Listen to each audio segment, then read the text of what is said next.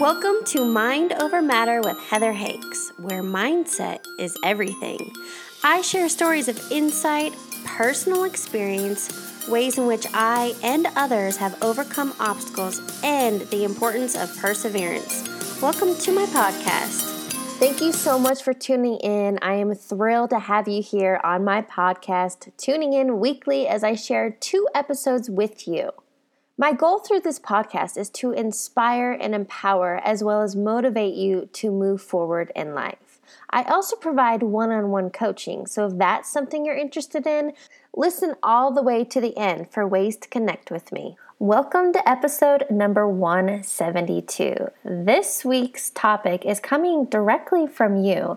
I actually did a social media poll last week asking are you living to your full potential? And what I loved most about this poll was those that took it were 100% honest. And guess what?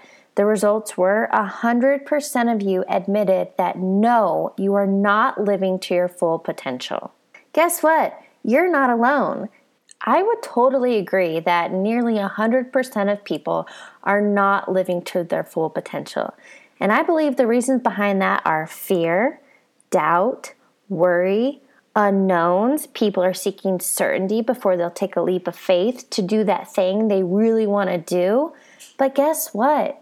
There isn't certainty in life. You will have doubt and fear and worry, but you'll never know until you try. And so that this week, I'm giving you five steps on how to truly live to your full potential, to step into that space of living with passion and purpose and excitement to wake up to each day.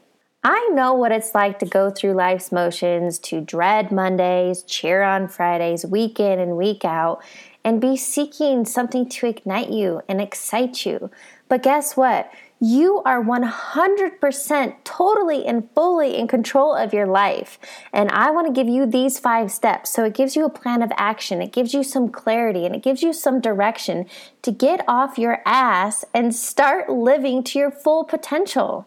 The first step is to go within, and I believe what you need to do to begin this process is to resolve your inner conflict. And here's the thing it's a process, it's going to be a journey. You're not just going to wake up one day and be totally fearless, and life is going to be aligned, and everything you want you'll have right in front of you. This is a process. So, in order to resolve your inner conflict, number one, you have to be self aware that you have the fears and the doubts. You are playing small and belittling yourself, that you're not taking the action even though you know you could be doing to reach your goals. So, I would highly suggest, if you haven't already, to get that morning routine, to do some journaling, to ask yourself real questions. Questions like What am I afraid of? What is holding me back? Where am I feeling insecure or not confident? You really have to get 100% real and authentic with yourself. And the best part is, with all of this, it truly is 80% psychology, 20% mechanics. You don't have to be the smartest person in the room. All you have to be is resourceful. I've gotten as far as I have because I am totally resourceful. I'm okay with asking for help. I observe and I learn, and I know who to go to for the thing I need to help me in my next step. But I've also gotten really, really real with myself. And at times it's totally uncomfortable. You have to face your inner demons. You have to face the self sabotage. You have to feel the fear and do it anyway. It's about creating new habits and getting into that motivated mindset that consistency is everything. And even when you don't feel like it, you still have to show up because if you don't, then you're just creating more bad habits. And remember, don't beat yourself up about this. It is a process, and you need to celebrate your small wins and congratulate yourself. Give yourself a pat on the back that, hey, today's the first day of the rest of your life, and you're taking those steps to move forward. The second step in this process is to meditate, to go within. That was my biggest problem. I was always, quote, so busy because I was afraid of the quiet. I was afraid to be with my own thoughts. I was afraid that if I stopped doing things, all the balls would drop. And guess what? It's total BS. It's really more or less creating a safe problem to keep yourself stuck so that you don't move forward. And meditation, this isn't anything difficult. You can literally do it three to five minutes a day. It's just, and first thing in the morning is the best before your mind gets wild with all of your to dos or other people are coming your way because they need something from you. And in those three to five minutes, it's literally just sitting there and focusing on your breath and getting quiet because when you can get quiet and centered, it's such a calming effect. And for me, whether it's a moving meditation with running or literally sitting still, that's when the epiphanies come. That's when the inspired action or ideas come to me for business or personal. So I highly recommend give yourself those three to five minutes. The third step is to write your goals down. Write those big, hairy, audacious goals down because without writing them down, without really coming to the realization of what do I want in my life? What do I want to have and experience and do? Without writing, writing them down, you can't create a roadmap to get them.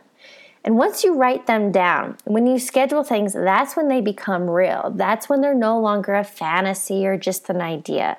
When you actually write your goal down, then you have an opportunity to sit back, look at it big picture, and then reverse engineer one small step at a time to actually reach that goal. The fourth step in all this is to realize you can't do this alone. We are not here to live on this earth by ourselves. It's all about community, finding a mentor, finding a coach, a mindset group, whatever it is to create accountability. Because the truth is, you don't know what you don't know. So be resourceful, be okay asking for help and guidance, and you don't have to do this alone. The fifth step in all of this, in order to reach your full potential to really go after those things you want, is aligned action and being consistent. Now, this for me is not about the hustle and grind. I 100% disagree with that mentality because that's more manic manifesting. That's trying to force things to happen. And ultimately, you're just resisting what could easily come your way if you would surrender to let go, let flow. So it's that fine balance of aligned action, being inspired to go do things, and surrendering to let it come to you. I want to recap these five steps to live in your full potential. So remember, the first one is Resolve the inner conflict. The second step, meditate, get quiet, let that inspired thought and action come to you. Third step, write down your goal so you can create a roadmap to get to your end result. The fourth step, surround yourself with like minded people, get support, and find a mentor. And finally, get into the space of allowing and taking aligned action consistently the whole reason behind my movement and what I'm doing to help people get out of their comfort zone and to feel the fear and do it anyway is because I want you living to your full potential. I want you waking up each day to having that time and financial freedom. Life is supposed to be joy. I hope you will take these five steps to heart and take that first step to slow down and get focused and get out of your comfort zone to create the life you dream about. Have a fabulous week, my friends. Thanks for tuning into this week's episode. To connect with me further, you can find me on Facebook, Heather Hakes. I am also on Instagram as heather.hakes, and I even have a YouTube channel. Guess what? Heather Hakes. I'll catch you on the next episode.